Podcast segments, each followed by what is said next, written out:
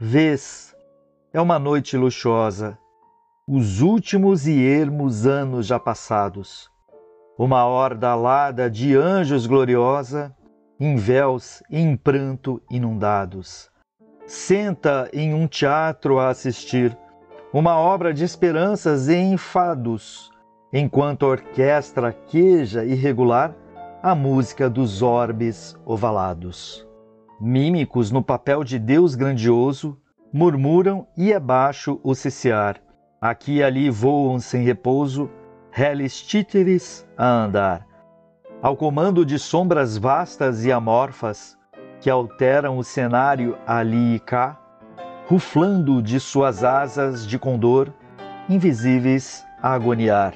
Desse drama tão plural, com certeza, ninguém se esquecerá jamais de seu fantasma perseguido e da presteza de uma turba que alcançá-lo nunca faz, e do ciclo que tende sempre a voltar para o mesmíssimo lugar em que jaz, e o tanto de loucura e de pecado e horror que seu enredo a alma traz.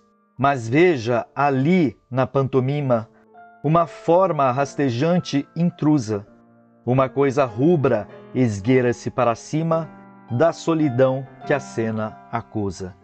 E se esgueira, e se esgueira, com a angústia mortal, e com os mímicos se lambuza, as presas de parasitas choram os serafins, em torrentes de sangue profusa.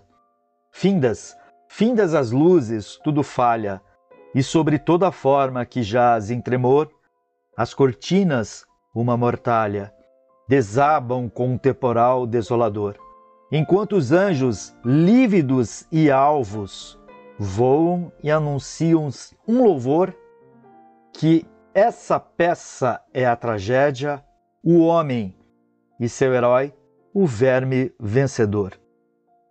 Ligeia de autoria de Edgar Allan Poe, contado por José Maria, projeto Ler até onde puder.